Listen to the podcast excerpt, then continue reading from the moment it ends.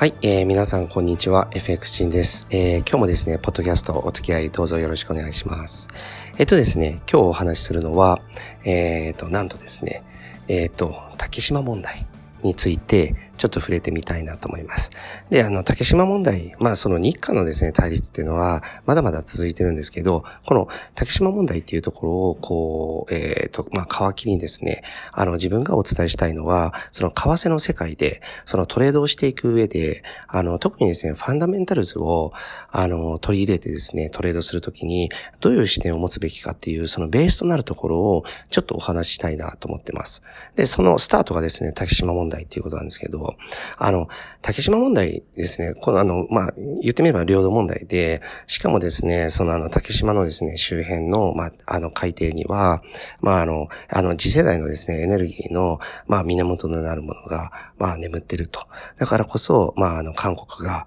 まあ、すごく、まあ、不法占拠、えー、してですね、実行支配に乗り出したっていうようなですね、まあ理屈もあります。で、あの、日本もですね、まあ、もともとはですね、あの、日本の、まあ、領土だったっていう、えー、ことで、いろんなですね、文献とかを、まあ、あの、理由にですね、ここはもう日本固有の領土だっていうことをですね、まあ伝えてるわけですよね。で、これっていうのは、まあ、解決しないもう大きな原因っていうのは、一体何かっていうと、結局はですね、その歴史的に、あの、そもそもどちらの、まあ島だったのかっていうのが、やっぱりですね、あの、リアルタイムにその時、その状況でですね、まあ、あの、立ち会った人ってのがもう今や存在してないわけですよね。ですから、あの、結局はですね、いろんな文献を頼りに考えるしかないわけですよ。そうすると、まあ、双方ですね、まあ、都合のいい文献とか、都合のいいですね、歴史背景っていうのを話すので、結局はですね、まあ、わからないと。いうようなところが、まあ大きな問題なのかなと思います。で、このですね、あの、竹島の問題に関してですね、やはり、あのー、忘れてはならないのは、あの、ここに関して、えー、っと、あの、まあ、アメリカがですね、まあ、ほぼ触れてないっていうところですね。あの、ここに関してですね、アメリカがですね、そんなにですね、立場っていうものを、まあ、あの、えー、っと、明確にですね、えー、表してないんですよね。で、それはどういうことかっていうのを、まあ自分自身も考えてみたんですけど、結局ですね、これは、えっ、と、為替の中でですね、トレードする、まあトレーダーもですね、こういう視点っていうのは持つべきだと思うんですけど、結局、その、どんな問題でもそうなんですけど、いろんな問題、その起こっているその表層の出来事の背後にあるものは一体何なのかっていうことを考えなきゃいけないんですね。で、背後にあるもので、一番注目しなきゃいけないのは、この、まあ、例えば竹島の問題だったら、これが起こっていることで、誰が得をするのかっていうところを一番考えなきゃいけないんですね。で、結局はですね、この問題っていうのは、膠着状態に陥ってるわけです。で、日韓の対立を生む。で、このグローバルな世界でですね、日韓の対立を生んでですね、得をするのは、日本でもなければ韓国でもないんですね。で、あの、これは、結局これが、こう、対立構造を、あの、生むことによってですね、えっ、と、どこかの国が、まあ、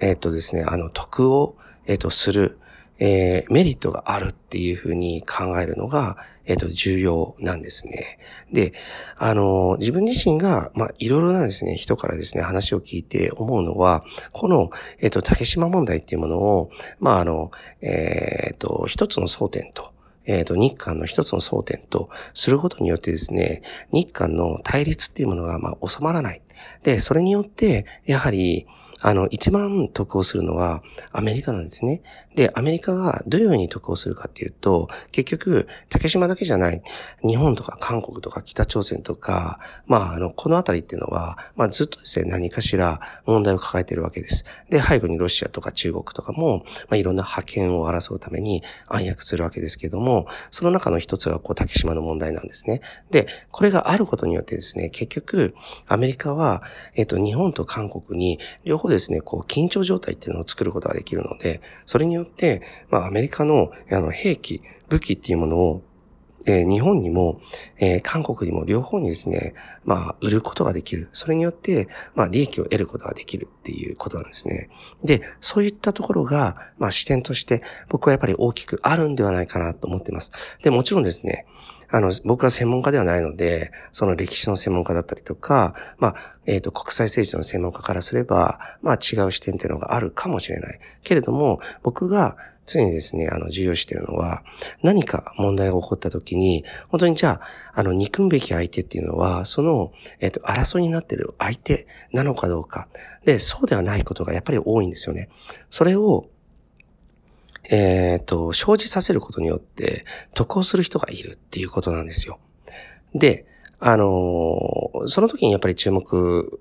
まあ、その竹島の問題であれば注目できるのが、あの、これほどね、あの、両国の争いの火種になっているのに、アメリカがここにですね、言及しないっていうところですね。で、アメリカは、その表面上は、あの、えっ、と、日本と韓国を含めて、あの、軍事同盟っていうものを結んでるわけです。ですから、日本と韓国が仲が悪かったら、アメリカは、あの、困るはずなんです。けれども、あの、こと、竹島の問題に関してだけはアメリカは何も触れないんですね。で、それは、やはり、この竹島問題を利用して、両国に緊張状態を作る。それを維持することによって、常にですね、まあ、武器、弾薬を、まあ、売ることができるっていう、この大きなメリットがあるのかなっていうふうに自分は思います。で、あの、今、現在なんですけど、あの、中国がですね、力をつけてはきてますけど、まだですね、あの、えっと、軍事的な力とか、あとは、様々なですね、テクノロジーに、えー、おいてはですね、やはりアメリカが頭一つ出てるわけですね、世界で。で、しかもですね、ドルが基軸通貨なんです。ってなると、為替の世界では、やはりアメリカにとってどうなのかっていうところで動くんですね。ですから、あの、えっ、ー、と、ファンダメンタルズを取り入れるときに、やっぱり持ってなければいけない視点っていうのは、この為替の長期的な動きというのは、アメリカの国益につながっているのかどうか、そこを考えなければいけない。様々な指標発表が、まあ、なされるわけですけど、それを見たときに、あ、今、アメリカはどういうふうに為替を動かしたらアメリカのメリットが強まるのか。っていうことを、まあ、ちょっとね、あの、頭の隅に置くだけでも、やはり、えっ、ー、と、為替の世界、そのファンダメンタルズの世界っていうのは、だいぶですね、あの、見やすくなってくるんですね。で、あの、もちろん、それをですね、あの、まあ、なんていうか、頭の隅にこう置き始めてすぐ、えっ、ー、と、ファンダメンタルズの、えー、トレードの、まあ、為替の相場の動きがですね、わかるかっていうと、そういうわけではないんですけども、でも、それを頭に置いて、あの、相場の動きを見るっていう訓練を、あの、一定期間していくと、あ、やっぱり、これによって、今、アメリカのメリットっていうのが、こういうふうに増えたっていうふうに考えることができる。で、えっ、と、例えばですね、自分自身は、その仮想通貨っていうものに、あの、えっ、と、これまで去年とか一昨年とかもそうなんですけど、あの、皆さんに、えっ、と、積極的に、例えば仮想通貨での、あの、を長期保有して、で、それをですね、例えばビットコインを保有して、それで、まあ、あの、儲けるとか、そういったことっていうのは、まあ、あの、進めてなかったと思うんですよね。で、もちろんですね、あの仮想通貨を使ったですね、例えば、そのアービトラージだったりとか、まあ、いくつかですね、自分が、あ、これはお勧めしてもいいなっていうものとか、あの、安定性があるような手法であれば、もちろん進めるんですけど、それを、例えば、あの、仮想通貨で儲けたものを円とかドルに変えることによって、まあ、あの、えっ、ー、と、稼ぐことができる。そういったことはですね、まあ、理論としてお勧めするものがあったんですけど、仮想通貨市場でですね、まあそれを、まあ長期保有することで、まああの、資産を築くっていうのは、僕自身は、あの皆さんに積極的に進めてないんですね。で、進めてなかった背景っていうのは、やはり、これもですね、あの、一つ、えっ、ー、と、先ほどお伝えしたその軸っていうのがありまして、その仮想通貨が、どんどんどんどん流星を、まあ、あの、誇っていくことでですね、何が起こるかっていうと、基軸通貨である、あの、ドルのですね、あの、勢力っていうのは弱まっていくんですね。で、それは、あの、アメリカにとっても容認できることではないですね。で、アメリカは、やはり、ドルを中間に挟んで、あの、決済をさせることによって、莫大な利益を上げることができるわけです。ドルが基軸通貨である。だからこそ、例えば、日本で自分がですね、例えば、えっと、台湾ドルを、えっと、購入したいっていう時も、一回ドルに換金して、それで台湾ドルを購入する。あの、南アフリカのランドを購入する。時も、やはり一回ドルに換金する。必ずですね、あの、世界中の人たちがドルを仲介することによって、そこに手数料を必ず落とすことによってですね、えっ、ー、と、換金ができるっていう仕組みがあるわけです。だから、つまりですね、ドルは常に、あの、売り買いがされるので、そのドルの、あの、通貨としての価値っていうのは常に担保される状態です。で、この形をアメリカが、まあ、あの、作り出してるわけだから、そこに、あの、挑戦する仮想通貨。どんなにですね、あの、利便性が高くても、結局はですね、あの、法定通貨っていうものがある以上、それにとって変わられたら、あの、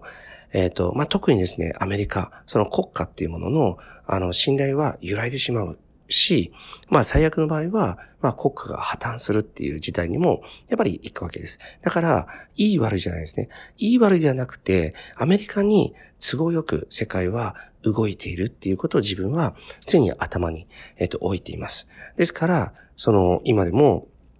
例えばアメリカが国家として税金を徴収したいっていうことだったら、まあ、新たに法案として、いろんな課税措置っていうものを講じていくわけです。結局、そのアメリカが国外にどんどん、まあ、お金が、あの、流れてるっていうことであれば、あの、スイスとかに圧力をかけて、あの、すべてその資産家の、まあ、あの、口座状況を開示させるとか、そういったこともやるわけですね。結局は、あの、誰のメリットになるか。つまり、アメリカのメリットになるのか、アメリカのデメリットになるのか。これを考えると、投資対象も、あの、おのずと、あ、こういうふうに選択すべきだっていうことが見えてくると思います。ですから、まあ、あの、今回はこう、竹島問題からね、いろいろとお話ししましたけども、でも、これがアメリカのメリットになるのか、それとも、アメリカにとっては脅威なのか、っていうことを考えて、その為替のトレードをすると、えっと、ファンダメンタルズの、まあ、いろんなニュースっていうものが、もっとですね、クリアに見えてくるんじゃないかなと思っています。し、自分自身も、あの、そういう目線で、あの、見てきたことでですね、あの、ファンダメンタルズを、まあ、うまくトレードの中で、まあ、勝てる戦略として、まあ、使うことができているということが言えます。はい。えっ、ー、と、今日のですね、ポッドキャストは以上になります。ありがとうございました。今週の放送はいかがでしたでしょうか？弊社クロスリテイリングでは投資に関わるさまざまな情報を発信しています。ひらがな3文字で「投資」に教科書の「科」で「投資家」と検索してみてくださいね。それではまた次回お会いしましょう。この番組はクロスリテイリング株式会社の提供でお送りしました。